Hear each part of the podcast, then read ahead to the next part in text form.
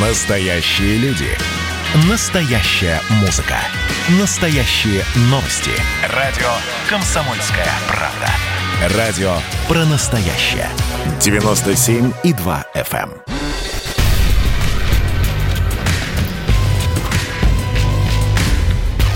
Не фантастика. Не фантастика.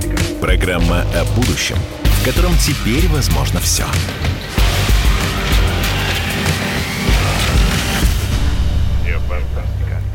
Добрый день, дорогие друзья. Понедельник, 5 октября, 16.03 на часах в студии. Программа «Не фантастика». Меня зовут Владимир Торин. Программа о нашем будущем, в котором теперь возможно все. В общем, действительно, каждый день нас будущее все больше и больше пугает. И даже вот такой вот теплый октябрь и теплый сентябрь нас совершенно не успокаивает. И все вот как-то как дрожит, трясется, и пандемия, и Нагорный Карабах, и, в общем, чего только не происходит с нами сейчас. И еще одной вещью хотим мы сегодня вас попугать. Мы сегодня будем говорить про нейросети. Нейросети. Вот буквально на днях э, было предложено нейросети GPT-3 написать колонку о себе в газету Guardian, да, и, в общем-то, что написала эта нейросеть, заголовок был такой «Люди, не волнуйтесь, мы вас не убьем» как-то всегда вот так вот, когда э, обращаются, так, ваш звонок очень важен для нас, сразу понимаешь, что не очень важен. И, собственно, когда машина говорит, люди, не волнуйтесь, мы вас не убьем, как-то сразу почему-то начинаешь волноваться. Итак, нейросети. Тема сегодняшнего выпуска не фантастики. С нами сегодня абсолютно э, владеющие темой э, гости. Игорь Никитин, генеральный директор корпорации роботов. Игорь, здравствуйте. Добрый день и Сергей Худиев, православный публицист. Здравствуйте, Сергей. Здравствуйте. Ну вот, слушайте, вот тема нейросеть. Причем нейросеть пишет сама, пишет сама сочинение, да, вот по очень простому алгоритму, и уже первое, к чему она приходит, к тому, что э, мы вообще могли бы убить людей, но люди, не волнуйтесь, мы вас убивать не будем. Вообще, насколько это все похоже на какие-то фантастические расклады, э, на какое-то страшное будущее, или не страшное будущее, или вообще не на будущее? Игорь, как вы считаете? Все зависит от э, программистов, которые готовили эту нейросеть и учили ее. Поэтому все в наших руках. То есть, если мы действительно ее научим убивать людей, убивать человечество, такое она и будет. Если не будем этому учить, она же не сама придумала и написала, типа, не волнуйтесь, мы вас убивать не будем. Нет, это... подождите, тут дело-то в том, что вот в этом-то и сама главная эта проблема, о чем все человечество-то и толдычит, о том, что нейросеть учит себя сама. Уже в какой-то момент мы уже и не нужны. Она сама учится, да.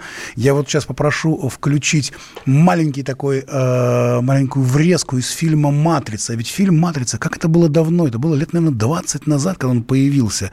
И уже тогда, в общем-то, вот эта тема о создании какого-то параллельного мира, да, где всем управляют какие-то сложные, непонятные машины, уже тогда волновала умы. Включите, пожалуйста. В 21 веке человечество было охвачено ликованием – свершилась давняя мечта. Мы, Гомо Sapiens, отмечали великий прорыв. Создание И. И? В смысле искусственный интеллект? Единое сознание, плод страшной эпохи машин. Неясно, кто нанес первый удар, мы или они. Но вечный сумрак устроили люди – вот так вот. Про этот вечный сумрак тогда это все оказалось удивительной фантастикой, э, несколько развлекательной, не очень реальной. Но вот прошло 25 лет с тех пор, и неожиданно в газету «Гардиан» пишет машина. Сергей Ходиев, православный публицист, угу. что вы думаете по этому поводу? Ну, я думаю, что э, робот даже очень-очень сложный, он не обладает свободной волей. И тут бы я согласился, что, конечно, это ответственность программиста. Другое дело, что, а, понимаете, ну, человека может убить его автомобиль, человека может убить даже его электропроводка. А, поэтому, конечно же, тут возникают дополнительные опасности, о которых, ну, я думаю, у нас будет еще время, мы поговорим подробно, возникают коллизии этического, нравственного характера. И, конечно же, об этом нужно подумать.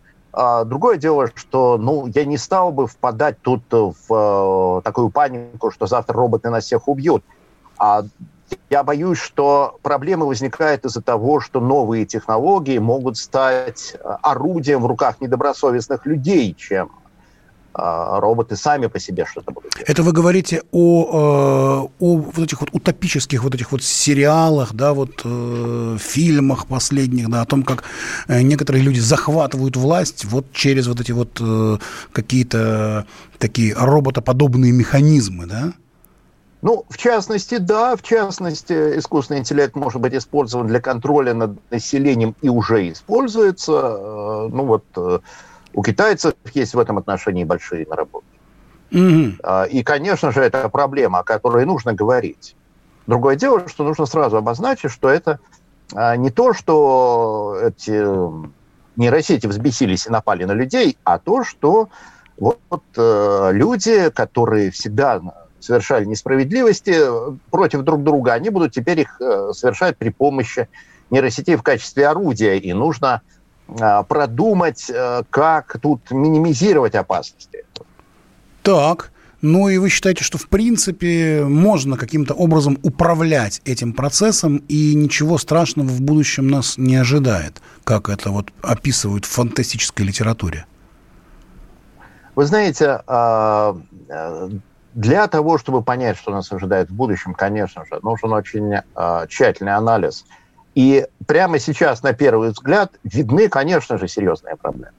Mm-hmm. А, другое дело, я боюсь оттянуть слишком много времени на себя. А, а, я а, могу рассказать о том, как я эти проблемы вижу, но я думаю, может нам дать возможность высказаться и второму нашему гостю. Да, конечно. Давайте вернемся к Игорю Никитину, который, в общем-то, является генеральным директором корпорации роботов. То есть человек, который знает про роботов достаточно много. Вот стоит ли вообще человечеству бояться этих самых роботов или нет? Как вы считаете, Игорь? Ну, я считаю, что это как такой вопрос сложный. Э, нужно и бояться, и не бояться одновременно. Если я вам скажу, что нужно бояться, то я могу вам нарисовать там несколько сценариев о том, что нейросеть запрограммировать на то, чтобы она убивала человечество, несложно.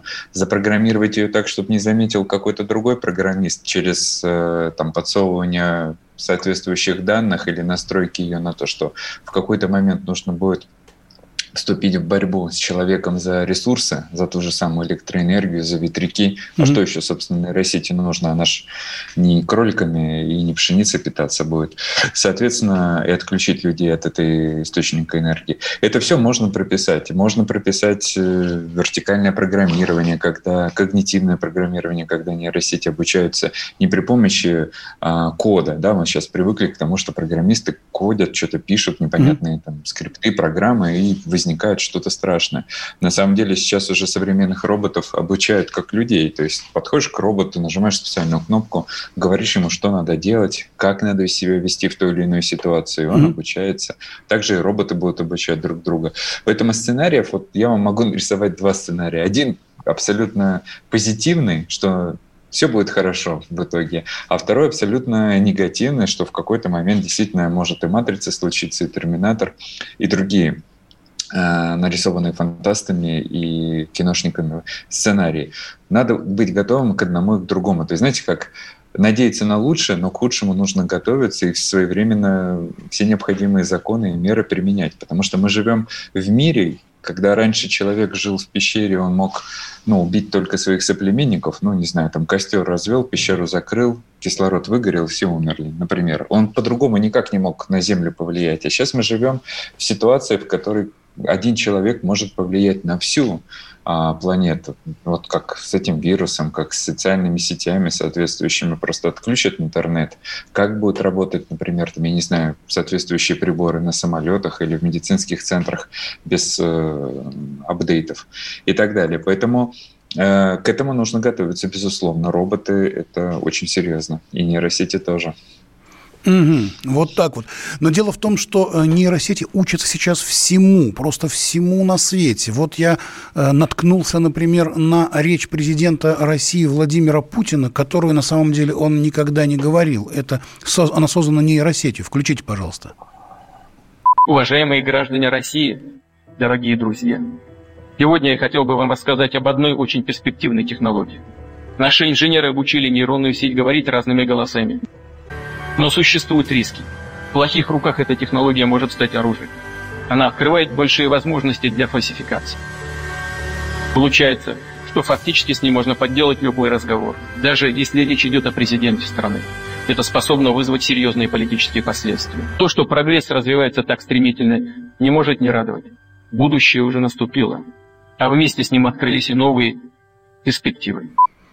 Вот такие вот перспективы открываются нам, то есть э, в любую секунду э, вот эта вот нейросеть может заговорить любым голосом, голосом э, вашего знакомого, друга или президента, который отдаст какой-нибудь приказ, который он на самом деле не отдавал. И вот как-то становится не по себе, учитывая, что, в общем-то, мы и так-то живем, как на пороховом бочке, на каком-то вулкане, да, у нас то вот тут вот взрывается за секунду просто тут Карабах, да, мгновенно, раз, еще, еще, еще вчера было э, абсолютно э, тихо, и вдруг все, взрывы, люди, идут э, техника какая-то, ракеты, и все это вот как-то никто не может понять, кто первый начал, да какая разница, уже, сразу, уже война. И, э, и мы все больше и больше доверяем вот этим вот, вот, этим вот э, сетям, вот этим роботам, которые на самом деле, которым, может быть, не всегда можно доверять. Об этом мы поговорим через полторы минуты. Не фантастика. Не фантастика. Программа о будущем, в котором теперь возможно все.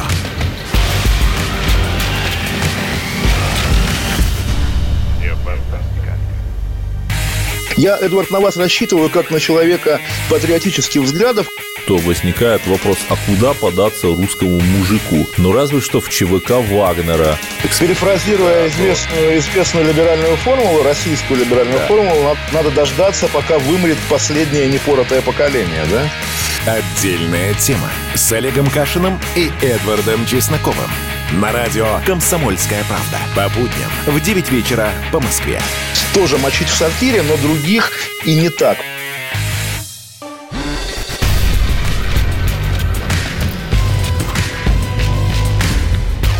Не фантастика. Не фантастика.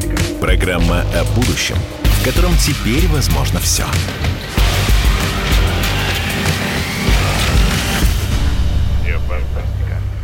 Программа не фантастика, программа о нашем будущем, в котором теперь возможно все. Мы говорим о нейросетях, о том, что будет дальше. Не волнуйтесь, мы вас не Пропали убьем. вы из... Э, алло, алло.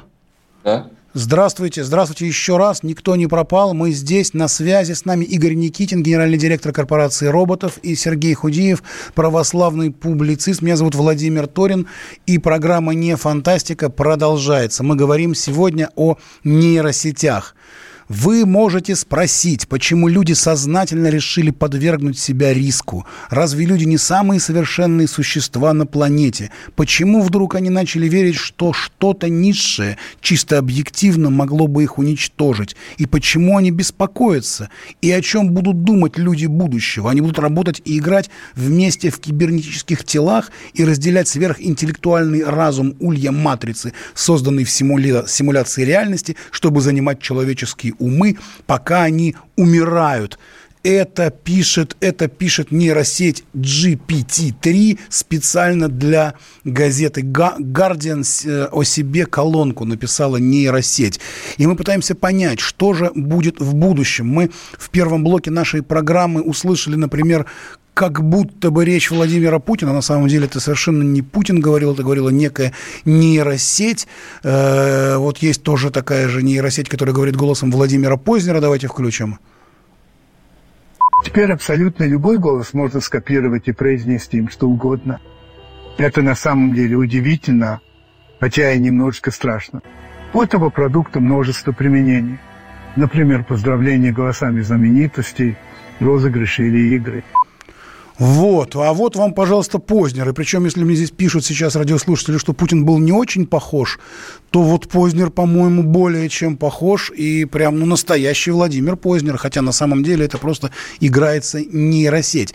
Мы только что попытались это обсудить, что же нас ждет в будущем. И, в общем, наши уважаемые эксперты говорят, что не все так плохо. Если мы сами не научим нейросеть убивать людей, то, в общем-то, она сама и не научится. Я правильно процитировал вас, Игорь Никитин? Да. Да. да. А, тем не менее, все наши, вот, вот наша программа называется «Не фантастика». Мы понимаем то, что раньше называлось фантастикой, теперь все больше и больше на фантастику не похоже. Это похоже на не фантастику, на то, что, в общем-то, нас преследует в реальной жизни. Мы когда-то не могли даже представить себе что-то такое, что происходит сейчас с коронавирусом, а теперь это наша, к сожалению, реальность. И вот эта вот фантастика еще в прошлом, она говорила о том, что робот очень быстро выходит из-под контроля. Чем больше мы даем э, роботу координировать какую-то вот э, общественную жизнь, а именно сейчас это происходит, да, потому что мы выписываем электронные пропуска, мы делаем ска- э, сканирование лиц. Э, сейчас э, любой робот в банке может определить, кому давать кредит, а кому нет. Да, и все больше и больше и больше мы загружаем вот какие-то базы данных про людей в вот этих вот роботов. И все больше и больше, все чаще и чаще раздаются э, слова о том, что все сложнее и сложнее контролировать вот эту вот огромную мощь, которую, э, мощь, силу, которую мы даем этим самым роботам. Э, Сергей Худиев, православный публицист, угу. скажите, пожалуйста, вот не чувствуете ли вы, что есть все-таки проблема, что как бы мы себя не пытались успокоить, но робот, который самообучаем, он рано или поздно может научиться всему сам и без нас. И уже то, чему мы, собственно, и не хотели его учить, уже ему будет совершенно все равно. Ну, смотрите, у нас есть хороший пример того, как это происходит. Вот есть социальная сеть Facebook. Так. И там наводится неизбежно какая-то цензура. Но это можно понять. Никто не хочет, чтобы его социальная сеть превратилась в криминальную помойку там, детской порнографией, наркотиками и какими-нибудь фашистами, которые всех созывают на погромы. А, и, э, естественно, они не могут найти живых модераторов столько, сколько нужно. И там роботы э, присылают вам уведомление, что ваша публикация нарушает нормы сообщества.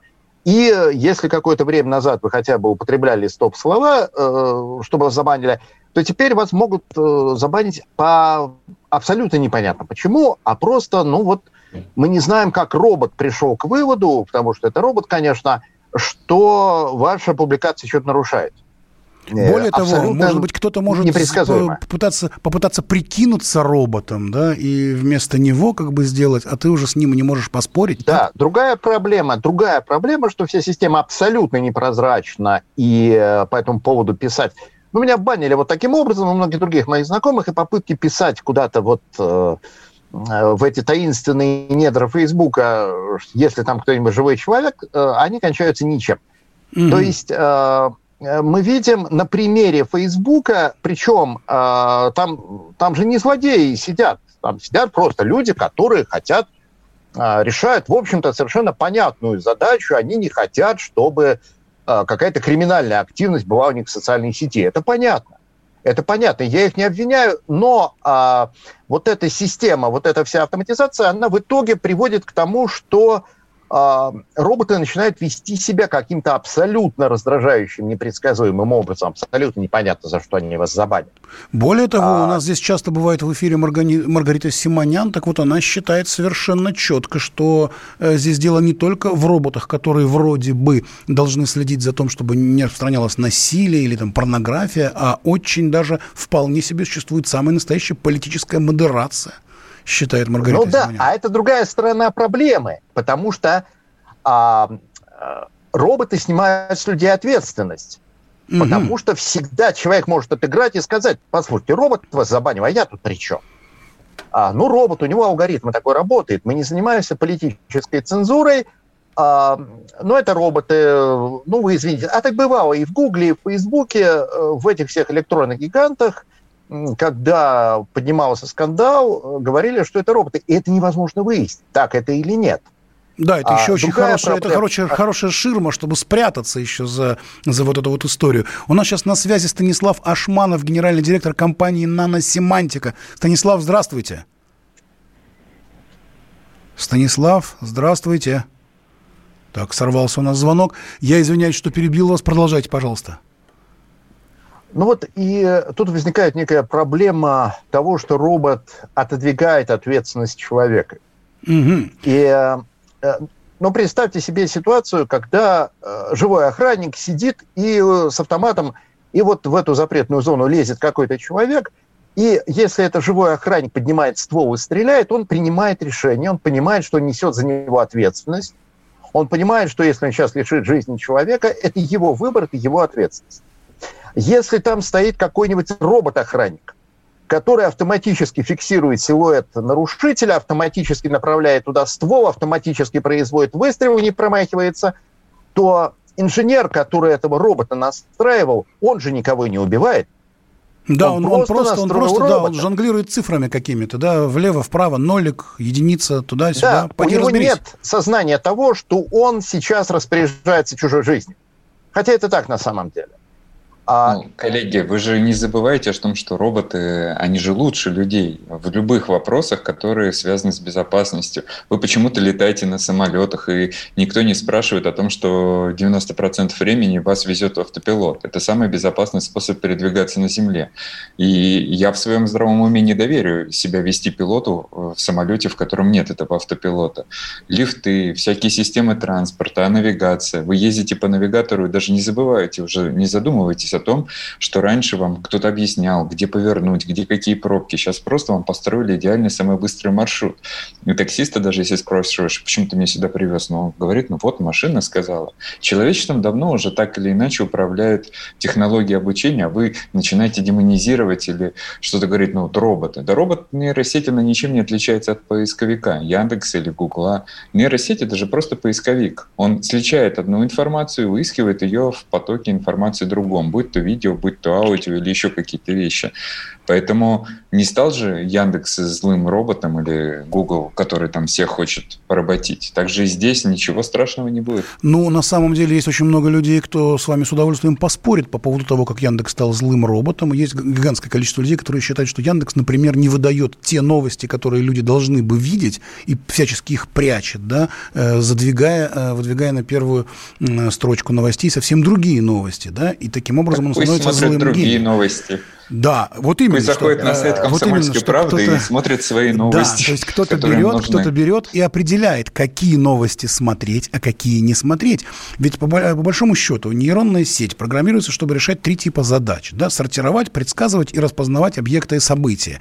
Мы сейчас буквально прервемся на новости, на новости и вернемся к этой теме, потому что вот эти вот три обычных, в общем-то, не страшных истории, которыми должны были заниматься нейросети, все больше и больше захватывают нашу жизнь. Об этом поговорим ровно через 4 минуты после программы новостей в программе «Не фантастика». Не переключайтесь.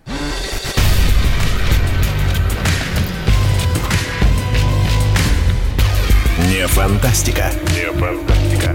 Программа о будущем, в котором теперь возможно все.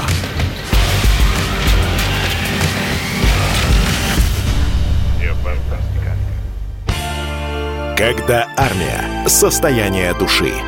Военное ревю на радио «Комсомольская правда». По вторникам и четвергам полковник Виктор Баранец метко стреляет словом. Ну а теперь, если Эрдоган только заикнется, мы ему представим большую розовую дулю к носу. Ну правильно же. А полковник Михаил Тимошенко подает снаряды. Вся правда о настоящем и будущем наших вооруженных сил. Ну и немного армейских байк. Медведя можно научить стрелять из автомата. В прямом эфире. Слушайте и звоните. Военное ревю. По вторникам и четвергам в 16.00 по московскому времени. Никто не уйдет без ответа.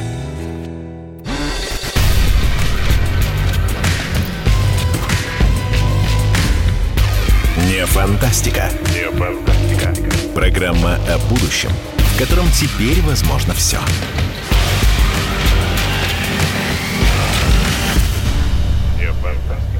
Не фантастика. Не фантастика. Сегодня в эфире радио «Комсомольская правда». Понедельник, 5 октября, 16 часов 33 минуты. Меня зовут Владимир Торин. Мы говорим о нашем будущем, в котором теперь возможно все.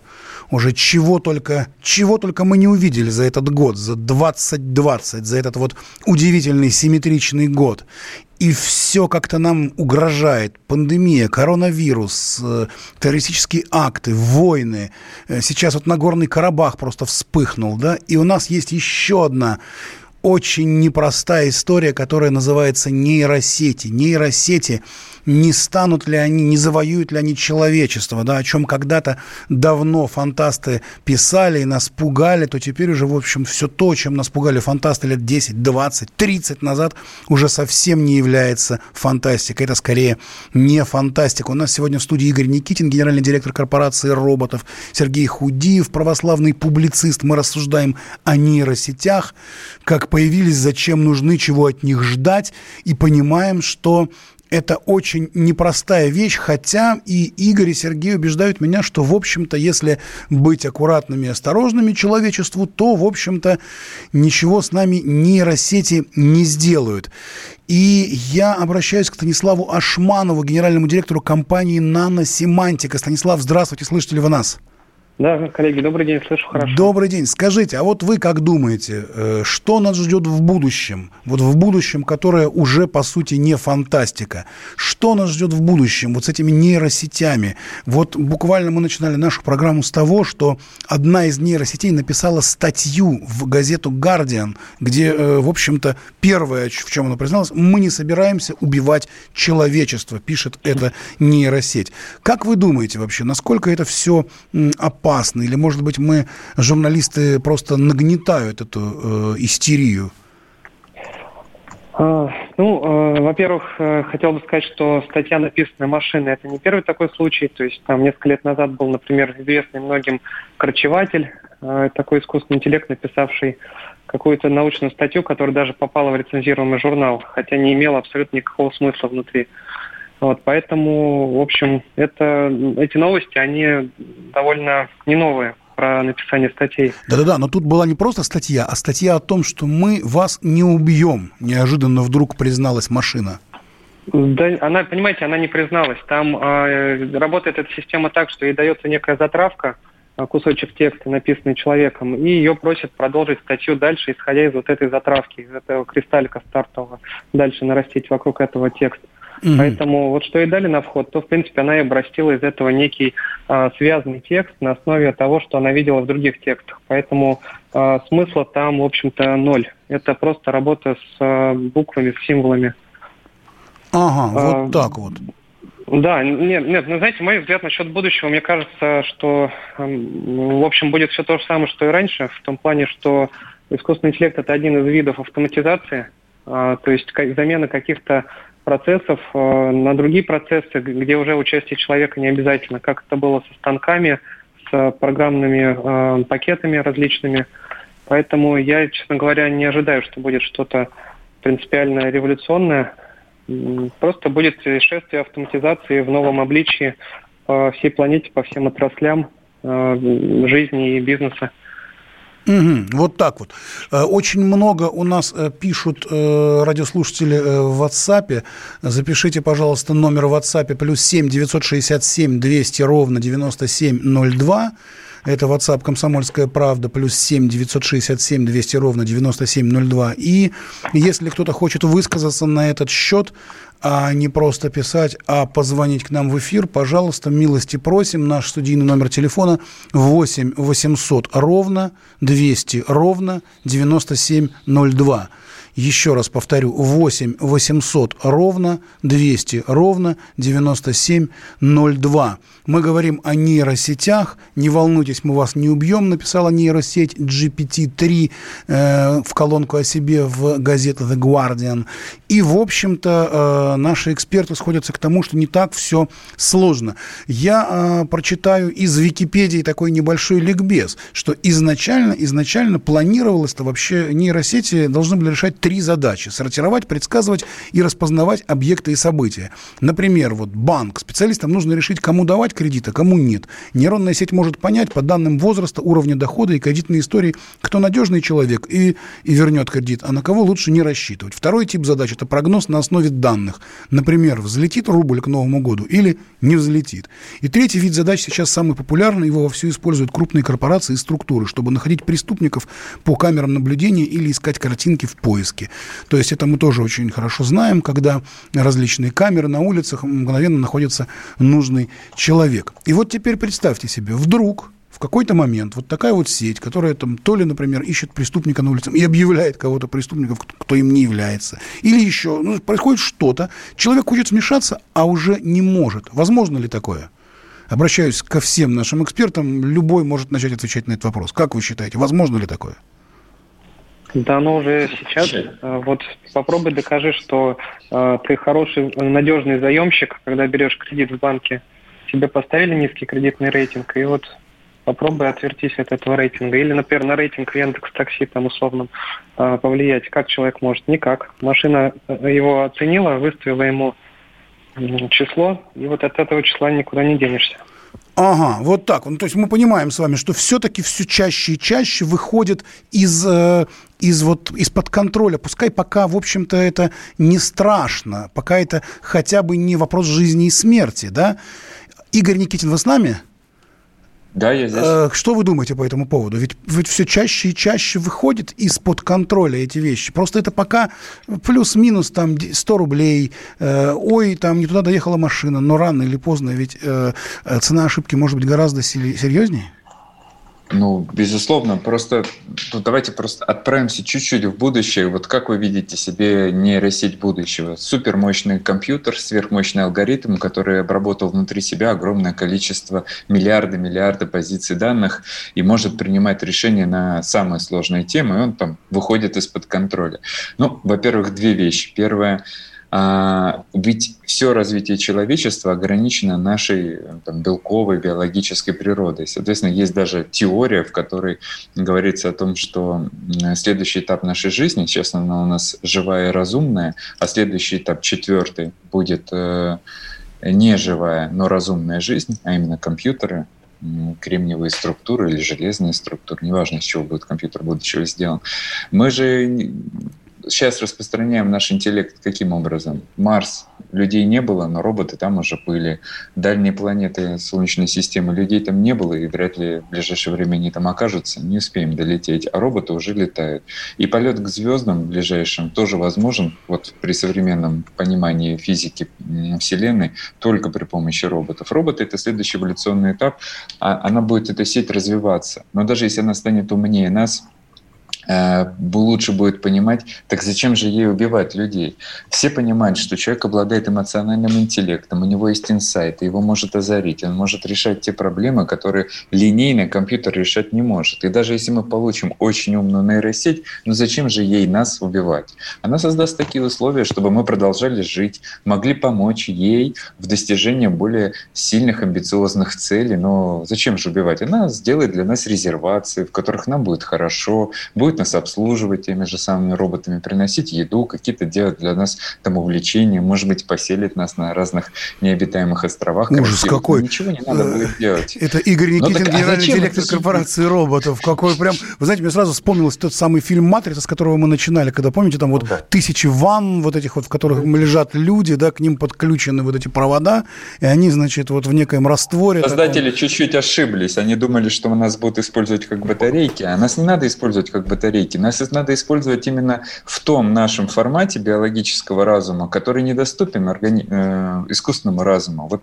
эмоциональность, инсайты, какие-то озарения. Вот это как раз и нужно будет. От нас эта нейросеть будет брать и дальше развиваться, двигать вперед. Как же мы можем с ней соревноваться, если нейросеть может быть размером с Землю, ну, условно, все дата-центры объединить в один, а мы — это просто маленький компьютер весом в 3 килограмма. У некоторых уникумов может быть и 4.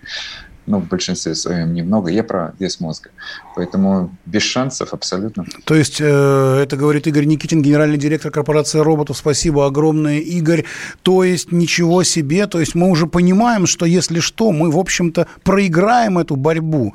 Проиграем эту борьбу, и вот все то, что писали многочисленные э, фантасты, да, и Хаксли, и Оруэлл, и Брэдбери, это все как-то все ближе и ближе. Обсудим это через полторы минуты в программе «Не фантастика».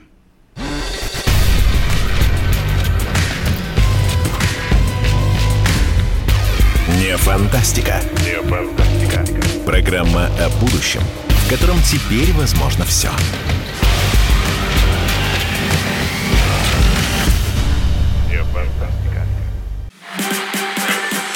общение, про обмен информацией, эмоциями. Миша, я не могу это письмо не прочитать. Вас приветствует город-герой Минск. Спасибо вам большое за вашу передачу. Слушаем вас всем цехом. Так, ну вот такой вот э, наш соотечественник из Пекина привет передает. Вот, э, но мы, с другой стороны, очень рады, что нас в Грузии слушают. Привет. Гамарджоба. Гамарджоба. Оттуда самые главные мировые новости у нас приходят. Мир стал плотнее, да, он стал более спрессованным.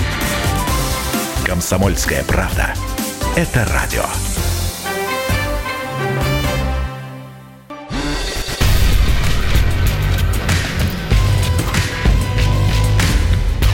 Не фантастика. Не фантастика. Программа о будущем, в котором теперь возможно все.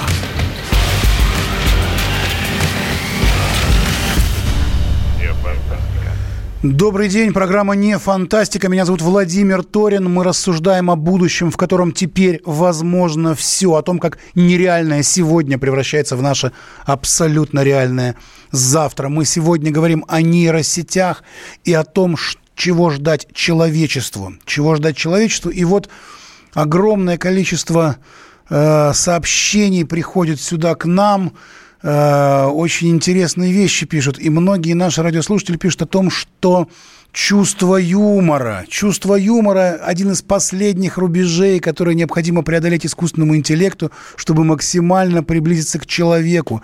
Вот что может нас спасти. Чувство юмора, считают наши радиослушатели, потому что машинам чувство юмора пока не подвластно. Что думаете по этому поводу? Станислав Ашманов, генеральный директор компании «Наносемантика». Ну, я, наверное, соглашусь, да, хотя вот один из наших первых проектов э, более 15 лет назад, это был э, чат-бот Серега Балагур, который тогда еще была жива, жива ICQ, Аська. Он там рассказывал анекдоты безостановочно людям. Но и... это просто, видимо, был список да. анекдотов, и все. Ну, Он... список, поисковик по ним, да, по разным категориям, рубрикатор. Ну, вот. Но людям этого было достаточно для того, чтобы э, общаться. Там самая длинная сессия у нас была порядка 10 часов. Человек 10 часов подряд с ним разговаривал. И он, да. и он шутил, он именно шутил или он просто механически повторял существующие шутки, да? Ну, как и любой человек, рассказывающий анекдот. Да, он повторял ту, ту шутку, которую слышал от кого-то. Угу. Понятно. И еще очень много здесь э, отсылок к литературе. Вот пишут наши радиослушатели. Вот, например, у Станислава, у Станислава Лема есть рассказ, где написывает возникновение жизни у роботов. Э, вспомните, что писала Ред Брэдбери о том, как роботы принимали решение казнить или простить человека. Сто лет назад великие фантасты написали о том, что ждет несчастных людей, если эти дальше будут тащиться по кривому пути так называемого прогресса. То есть вот то, о чем мы с вами говорили, и Роберт Хаксли, о «Дивный новый мир» или Джордж Оруэлл 1984, вот эти вот все вот, в общем-то, эти великие тени, да, они, э, в общем-то, все чаще и чаще встают, когда мы начинаем говорить о о том, как роботы могут захватить, захватить человечество. И я обращаюсь к писателю-фантасту Никите Аверину. Никита, здравствуйте. Добрый день. Скажите, пожалуйста, а вот вы, как писатель-фантаст, в программе «Не фантастика», можете сказать, вот все-таки мы приблизились уже к тому времени, или оно уже прямо наступило, то время, когда нейросеть вдруг начнет управлять человечеством, а человечество уже ничего не может сделать? Ну, несомненно, мы к этому крайне близки, хотя это еще, конечно, не наступило, но такие определенные тревожные звоночки, определенные ситуации возникают каждый день. Мы видим книги, написанные нейросетями, которые даже умудряются занимать какие-то призовые места в а, литературных конкурсах. Да, что такое Мы с Гарри видим, Поттером там было такое, что вроде бы был написан роман про Гарри Поттера, очередной э, роботом. Ну, такое определенное да, определенный фанфик написан был на эту тему. И э, на самом деле писатели давно уже рассуждают не о будущем нашем в каких-то космических мирах, э, такой космической экспансии, а о экспансии виртуальной реальности э, в компьютерный мир и уже рефлексируют больше на эту тему, поскольку эта тема действительно становится все более актуальной. Угу. Все более и более актуально. И ваш прогноз, ваш писателя-фантаста, человека, который может предсказать будущее, что будет? Ну, мы, конечно, писатели-фантасты, не футурологи, мы будущее не предсказываем, мы просто примерно продумываем и фантазируем на эту тему. Но я думаю, что э, как раз вот эта э, тревожная идея о том, что мы все дальше от звезд и все ближе к каким-то компьютерным мирам, она действительно имеет место быть. И пандемия, которую мы все с вами сейчас пережили, самоизоляцию, нас еще сильнее подтолкнула к этой ситуации, когда люди остались один на один с собой в квартире и видят мир не своими глазами, а через виртуальные камеры, через э, виртуальную реальность. Угу. И дальше, видимо, будет только хуже, да? А, ну, тут а, все зависит от человечества, насколько мы будем а, готовы к такой виртуальной реальности, насколько мы будем готовы закрыть глаза, если вспомнить того же Станислава Лема. Угу. Есть произведение на эту тему, когда весь мир, все человечество погружается в эту виртуальную реальность и не видит мусор, болезни, войны, которые происходят в реальном мире. И тут зависит от нас, готовы ли мы уйти в этот э, выдуманный новый дивный мир, или же мы исправим ситуацию и будем править своей планетой и осваивать космос. Вот так вот. Э, кто-то пишет из наших радиослушателей. В нынешнее тревожное время почти о каждой безумной идее можно сказать так, в кавычках. Кажется, это уже было у Пелевина. Что скажете? Но э, Виктор Олегович э, гениальный писатель, это безусловно, это гений нашего времени. И э, в определенной степени можно сказать, что он все уже проговорил, про, обдумал все сценарии и предложил их ближайшее развитие в наше время, как будто бы это произойдет не в далеком будущем, а буквально завтра. И такое утверждение имеет место быть, я с ним даже согласен. С нами на связи Сергей Худиев, православный публицист. Сергей, а вы как думаете, что нас ждет в ближайшем будущем? Э, ну, э, нужно будет продумать э, те этические вызовы, которые возникают из-за использования искусственного интеллекта и нейросетей. И, конечно, я хотел бы заметить, что, конечно, сама технология не грешит. У технологии нет свободной воли. У нее свободной воли не больше, чем у ножа. Как ножом можно зарезать человека, ножом можно порезать хлеб. Также любая технология, она может быть использована э, по-разному. А, другое дело, что возникает масса проблем, а, действительно, какие-то специфические виды преступности. А, проблема отодвигания человеческой ответственности. Проблема использования искусственного интеллекта в военных целях неизбежного. И проблема, опять-таки, ситуация, когда ну вот человеку легче убивать, когда он сидит у себя в командном центре, а там беспилотник сидит, летит, кого-то убивает. А он не находится на поле боя и не подвергается опасности. И это может побудить э, людей легче прибегать, там, психологически легче прибегать к вооруженному насилию. То есть тут возникает огромное количество этических проблем, этических затруднений, о которых нужно думать э, но это не проблема, скажем так, грехов технологии. Технология, она не грешит. Это проблема того, как человеческая греховность может проявлять себя несколько по-другому при помощи этой технологии. А вот э, смотрите, вы вот сейчас э, используете вот в эти вот, э, вот в эти вот известные фразы из религии, православия, да, про человеческую греховность.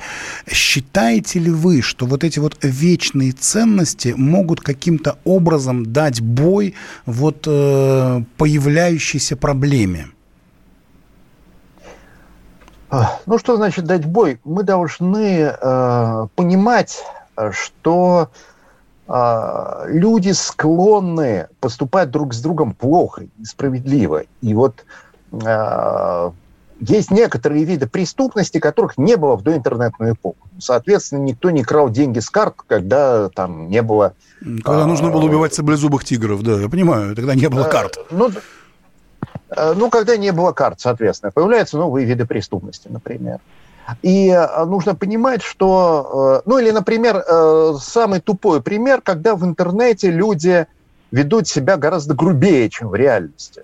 Mm-hmm. То есть в реальности, когда вы лицом к лицу с человеком находитесь, и ваш конфликт может перейти, там, грубо говоря, в драку, ну, люди обычно ведут себя более сдержанно. А в интернете там друг друга поливают со страшной силой.